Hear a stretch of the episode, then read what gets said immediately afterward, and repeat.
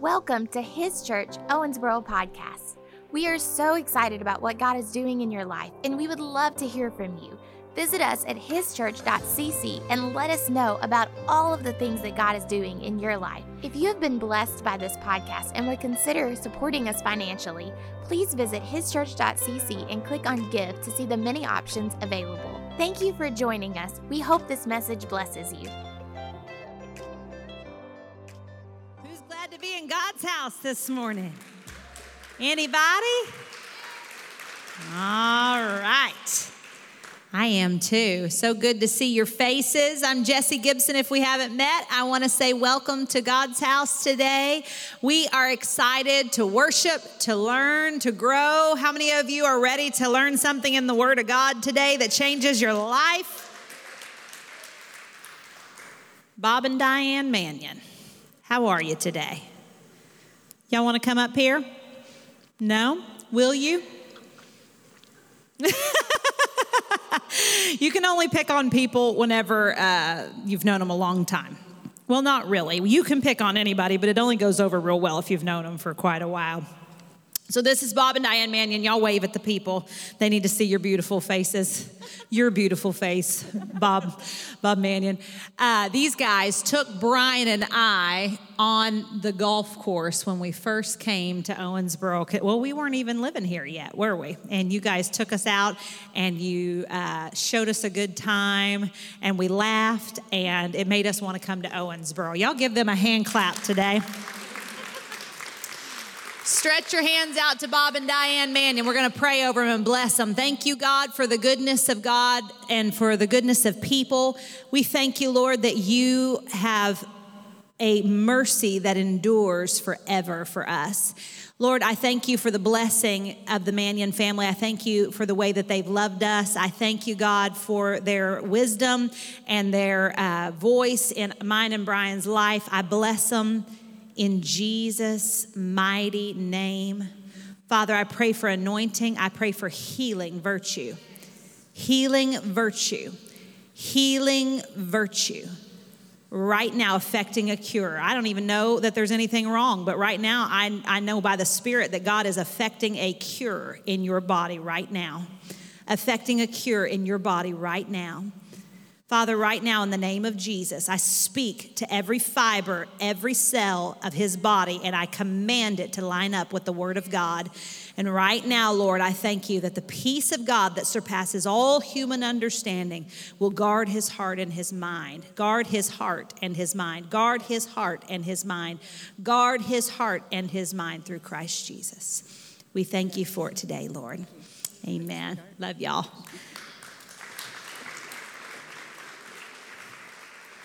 Well, that wasn't in the plan, but that was good. Let's do something different this morning. How about we just stand for the reading of the word? Anybody got your Bible, your phone, a screen? I'll read it to you. We'll, eh, we'll get it every which way we can today.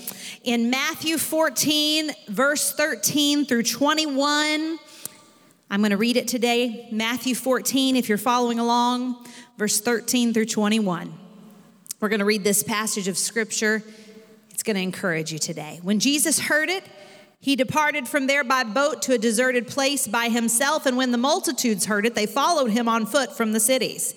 And when Jesus went out, he saw a great multitude and he was moved with compassion. How many of you are glad that our God still moved with compassion for us?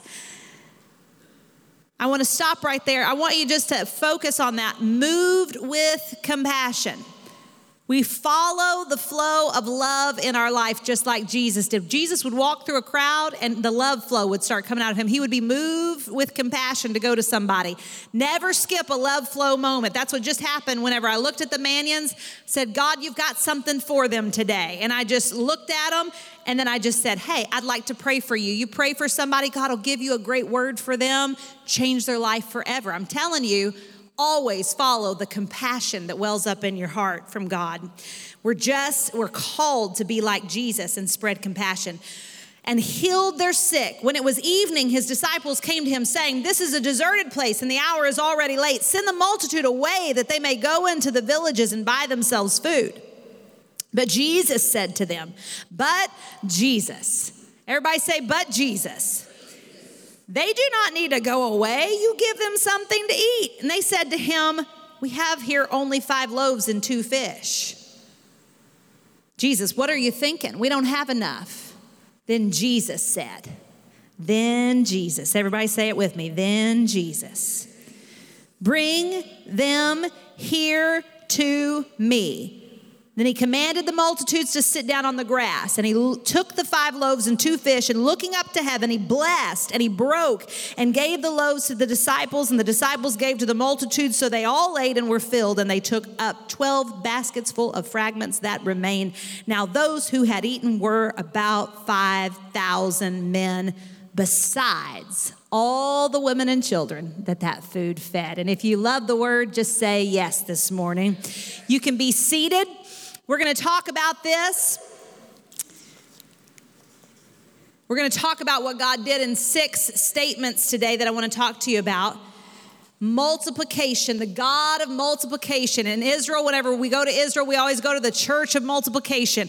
There's a rock there. They say it's the actual rock that Jesus put that bread and fish on to multiply it for this moment. Every time I'm there, I ask God to give me a spirit of multiplication. How many of you know that addition is good, but multiplication is better, isn't it? Subtraction is miserable. Anybody experienced any subtraction in your life at any season? You lose a friend, that friend goes away, you think you'll never have another friend, seven more show up because they didn't like that other person, but they liked you. Now you're multiplied. God's good like that. He never takes something away and doesn't replace it with better. Don't ever forget that. Sometimes we're afraid to hand God what we have because we're afraid we'll never get any more. But when we hand God what we have, God gives us a multiplication in that area of our life. So, addition's cool, but multiplication is better. And subtraction and addition are early concepts that we get in school.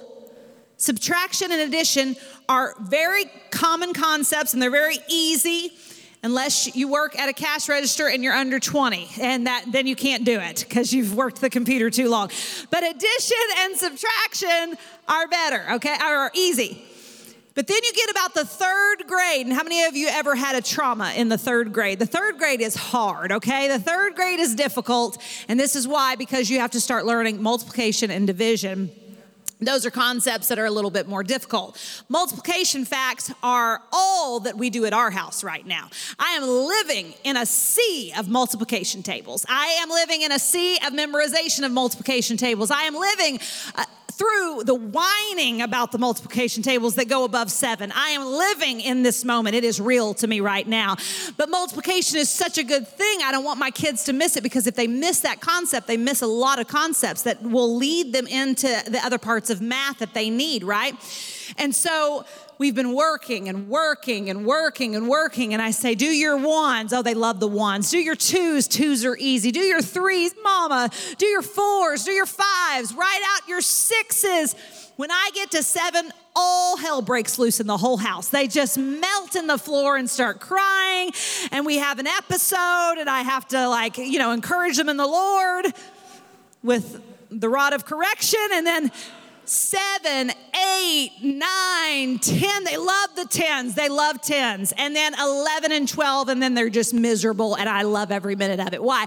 Because we're getting them where they have the basic concepts, the foundation to their math skills so that they can move ahead. And some of us in the spirit have never moved ahead in our maturing of the concepts of our faith. We don't understand the multiplication of God. We see subtraction, we focus on subtraction, we hope for addition, but we don't have the faith for multiplication. Some of us have to build the faith for multiplication. So today we're going to talk about nothing but the God of multiplication. The God that multiplies. That is our God. There is no other God like him.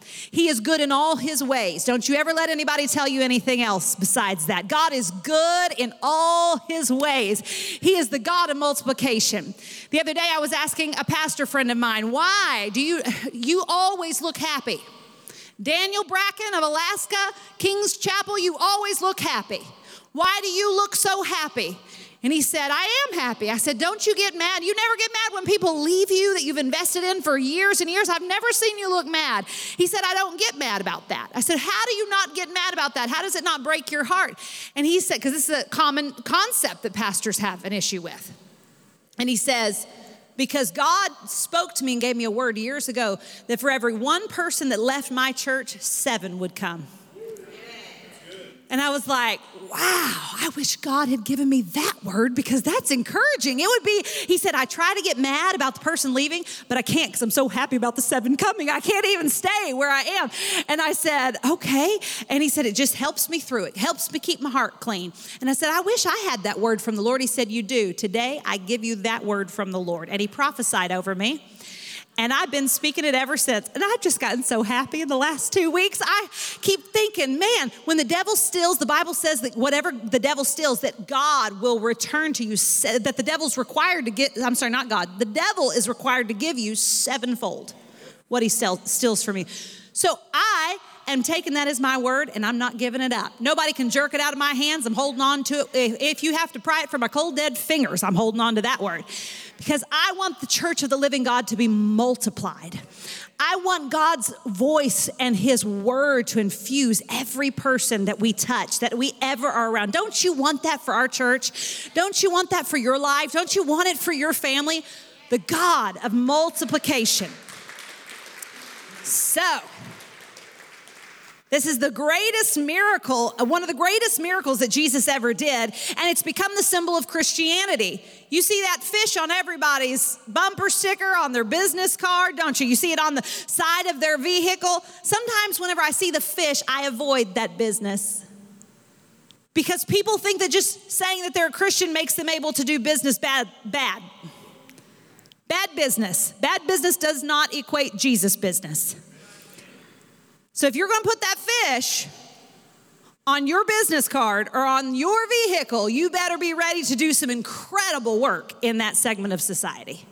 Because as representatives of Jesus Christ, and that symbol being the symbol of Christianity, it actually symbolizes the multiplication, the power of God to do miracles with the natural. With the very common thing, the very small thing God puts in your hand, you're now able because Jesus gives it into your hand and blesses it. Now, as his disciple, we're able to multiply that thing. That means if you're a plumber and you have a fish on your business card, you better be the best plumber in Owensboro, Kentucky.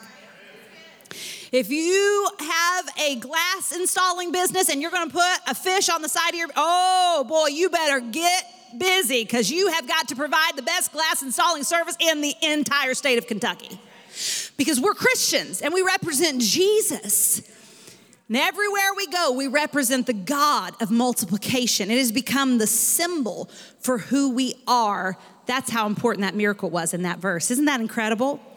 He places a demand on his disciples. Do you like demands being put on you? it's not ever fun when a demand is placed on you. But he placed a demand on his disciples to be a conduit for people's needs. In verse 16, he says this to them. He says, You give them something to eat. You, not me, you. He's like, Why are you sending them away? Give them something to eat. This is not brain, this is not rocket science. You're not, you don't have to be a brain surgeon, guys. Give the people something to eat so they don't have to go away, fix their own food, and not come back for hours. I'm ready to teach. Jesus was long-winded that day. He wanted them to stay, he had things to say. And he's like, No, I don't want them walking away for hours. I have a plan. Feed them. And they're looking at him like, Feed 5,000 men and their wives and children. Sure, Jesus, we'll do that. With what? The air? What do you want from us? And Jesus is looking at them because they're not mature in their faith, and all he can think, exude, it comes out of his pores multiplication. Jesus is the God of multiplication. And he can't understand the subtraction mindset. He cannot do it. He doesn't even really grasp the concept of addition. Multiplication is kind of his thing. So he looks at him and he says, Feed these people. He puts a demand on the disciples to come up with a way to feed all of these people. Now, I don't know if you've ever been a disciple that has been put a demand on, but if you haven't yet, you should, because there's great things that come out of having that demand put on you. You say, Jesse, I'm too young. Do not let them look down on you because of your youth. You are never too young to be the hands and the feet of Jesus. Never, never too young. Many people look at the needs of the spiritually lost world and they say, let somebody else reach them. Guys, if it's not us, then who is it? If you're not going to reach out and touch somebody, who is going to? Bethany Norris, if you're not going to talk to someone about Jesus in your chair, which hairstylist in this town is going to do that? Joy, you want to do it? I'm ready. I mean, if someone's in your seat and you're not the one, then who is it? Somebody tell me who it is. If I am not the one that's called to reach the people in front of me, then who is the person? And yet we look around and say, Where is that person? Well, I have got news for you. Jesus is putting a demand on you. He wants you to reach those people. You are the people of multiplication. This is why I cannot get in, in sync with people that say that God is not the God of multiplication. They have problems with people financially multiplying, they have problems with people emotionally multiplying, they have problems with people multiplying children in their home and having too many children and overpopulation. I don't get that at all because I serve a God of multiplication. You can ask me over and over to shut up about the goodness of God and the multiplication of God and the finances of God and the, hey, Jesse, do you not think, if you are happy with what you have, you are content in all things, you do not want one more shirt, pair of shoes, car, house, nothing, great. I think that's lovely. Still go get it and give it to somebody. God has called us to be the people of multiplication. He has called us to work hard and to earn things. Why? So that we can bless the world. He's put a demand on us. And if you work only one day for you and your family, then work four, five for the rest of the world. If you have to work two days for your family, then work four for the rest of the world. You said, just that's six work days. We have five. No, Jesus has six. It's called the extra day, the work day. God only rested one. That's what's wrong with America. That's why we can't pay our bills. That's why we're in great debt. Let that sink in. The sixth day. It's a beautiful thing. I can't tithe the sixth day. I can't give offerings the sixth day. I can't afford that the sixth day because five will keep you even, but six will send you over the top. God rested one. Uno. He's the God of multiplication. He takes what we have and he blesses it. And if it's not us, then who is it? Look at your neighbor today and just say, if it's not me, then who is it? Come on, talk to your neighbor. They're, they're nice. They look a little scary because they're nervous, but they're good people. Turn to your neighbor and say, if not me, then who? Go ahead, tell them. Some of you, your best friend is sitting by you right now, and I can't get you to turn. Owensboro, Kentucky, look at your neighbor and say, if not me, then who? There we go. I heard voices. It was beautiful. Come on now. Bill Mayfield, if not you, then who?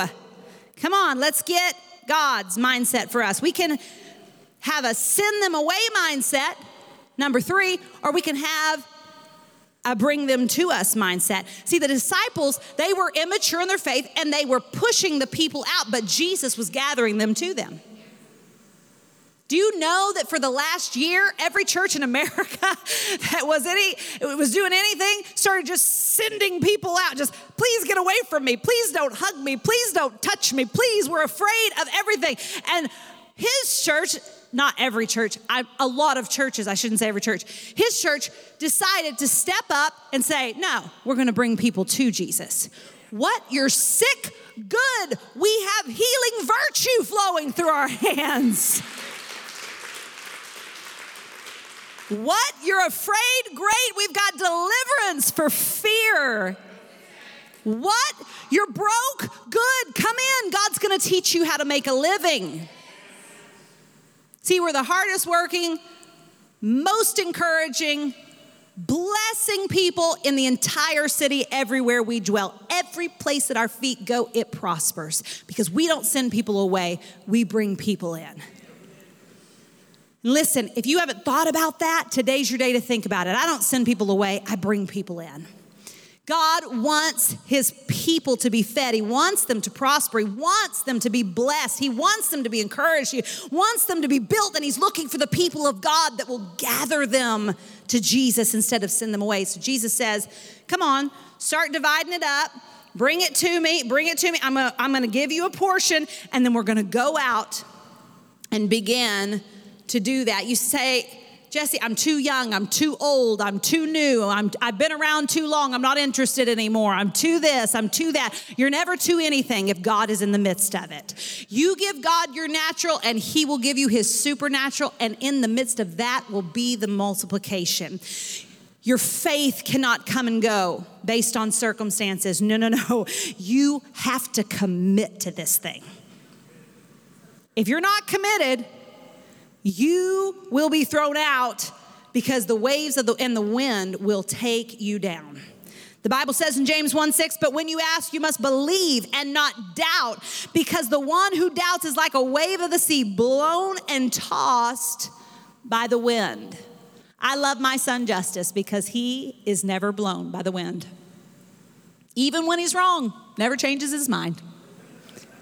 When he's right, he sticks to it. He has a strong character. He has a strong stamina for what he believes. He is not looking for anyone to like him. He doesn't care if you agree with him. He sticks to his guns. Drives me crazy.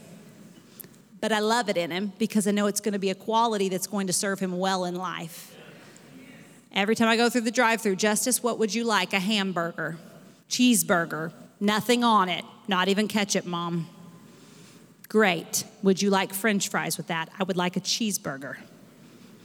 Mm hmm. Yep, we went over that. Do you want french fries? I want a cheeseburger. Son, they have this little thing called a combo. I'm just asking if we've been through this hundreds of times. Do you want fries or a drink? I would like a cheeseburger. Meat is obviously the most important thing in a man's life. Can't get him to say anything else until I acknowledge, yes, son, I'm going. And sometimes I have to order it before he will let me order anything else. Why? He is focused on the prize. He is solidified in his belief that if he gets that cheeseburger, he will be happy. He doesn't really care about any of the frills that go along with it. Some of us need to stick to our guns, not driven with the waves, not driven with the wind, not looking for people's approval, but just stick where we're called to stick and say what we're called to say and believe what we're called to believe and not waver. Don't waver. Look at your neighbor and say, Don't waver. Number four, Jesus wants to take a little bit and make it a lot. One of the largest miracles of Jesus started with that kid and his little bitty lunch. I don't know how they pried it out of the kids' hands because I can't get my kids to share any of their food. But that little boy was a, was a giving little boy. And he said, Sure, Jesus, you can have my lunch. It was a little bitty lunch, and it didn't look like much to everybody around. But miracles don't ever look like much when they start. See, I think kids are the best miracle that we ever get in life, and they start little, don't they? Nobody knows that they're there except for that mom that's felt like that before, and you can look in another mom's eyes and you're like, mm hmm, miracle. She still looks skinny and fit, and she doesn't look like anything's wrong with her, but she's got that sleepy look in her eyes, and you're like, I know about you.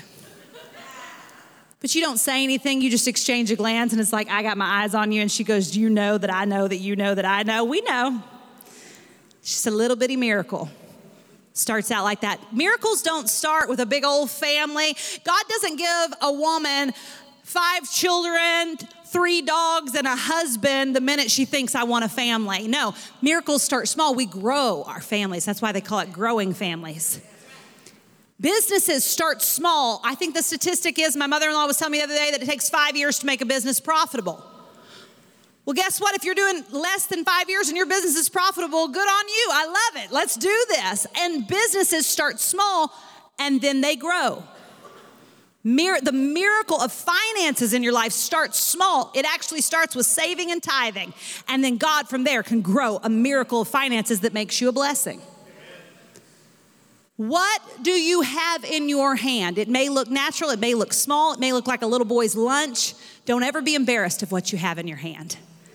In the next season of our church, we're gonna go into our, uh, our yearly giving that we do for the building of the church and the preparation of those who are to come. I love this season. It's one of my favorites because people's testimonies go through the roof because they take what they have in their hand and they give it to God. My friend Shannon Morocco the other day said this. She said, I never look at my bank account to ask what I'm supposed to give. I ask God what I'm supposed to give, and then I watch my bank account so that I see what He will do.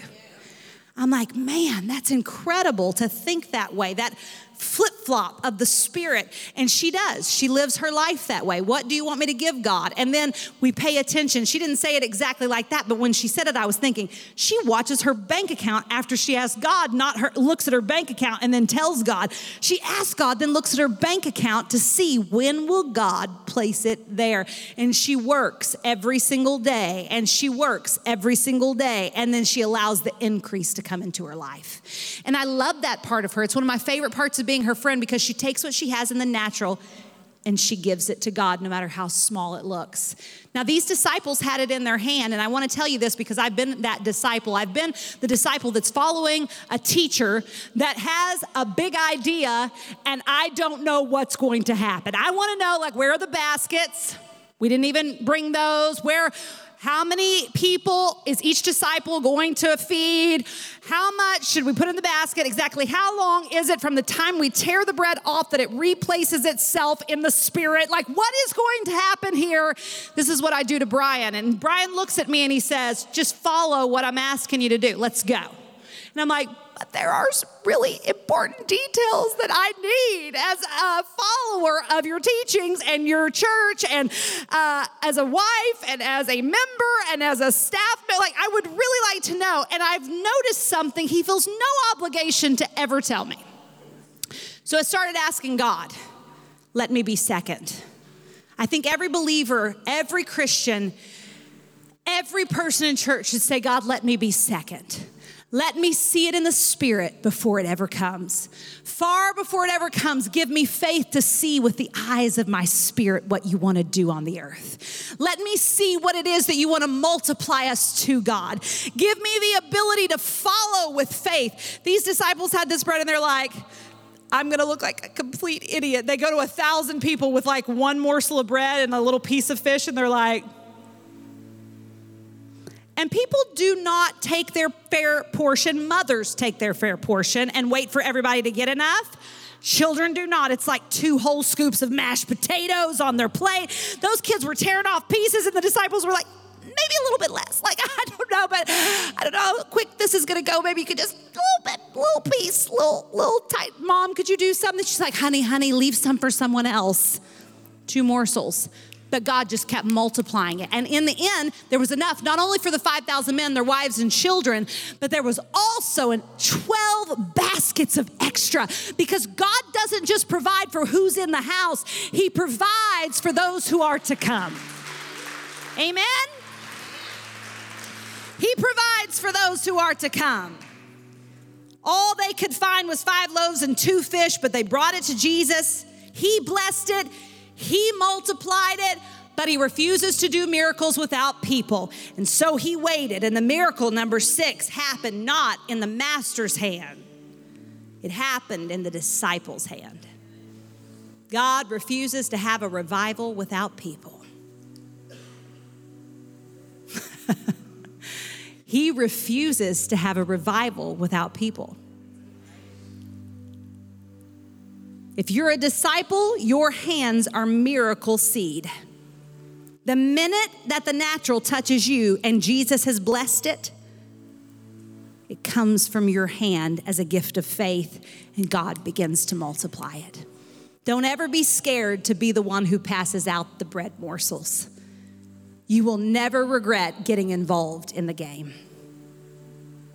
I want you to know today, as we move, I'm just sowing the seed of faith in your heart right now. I want around your tables this week, around your family, around your houses, you're gonna say, God, what will we do for the church? Not for those who are just here, but for those who are to come. And in the first service, I just began to prophesy, and I'll do it again right now. There are people coming into this house. There are people coming to this house. There are people coming to this house by faith. They're coming from the north, the east, the south and the west. We tell the devil to give them up and bring them in. Come on in to the house of God. Come on, come on in to the house of God. Go ahead and just call your loved ones in right now where you're seated. Come on into the house of God. Be strengthened, be blessed, be helped, be loved, be delivered, be set free, be forgiven, be healed. God, we thank you that you have a spot here in Owensboro, Kentucky to change this city and change our region. And that those people are coming in by faith. Lord, we commit ourselves. We will not be tossed by the wind. We will be the hands of Jesus, and He blesses it, but we pass it out. Lord, as they grab from our hand, let everything that we touch prosper, prosper and multiply. Lord, let us be the disciples that are not afraid to carry your fish and your loaves in Jesus name. How many of you want to be those disciples? Anybody in the house today? Me too. I won't be afraid. I will not be afraid to carry the mill. I will not be afraid to carry the mill. I will not think of what will be demolished or what will be broken or what will not be enough. I will not be afraid that people will think I look foolish. I've looked foolish enough in the natural on my own. I will be the person that if I'm gonna look foolish, I'm gonna look foolish for Jesus.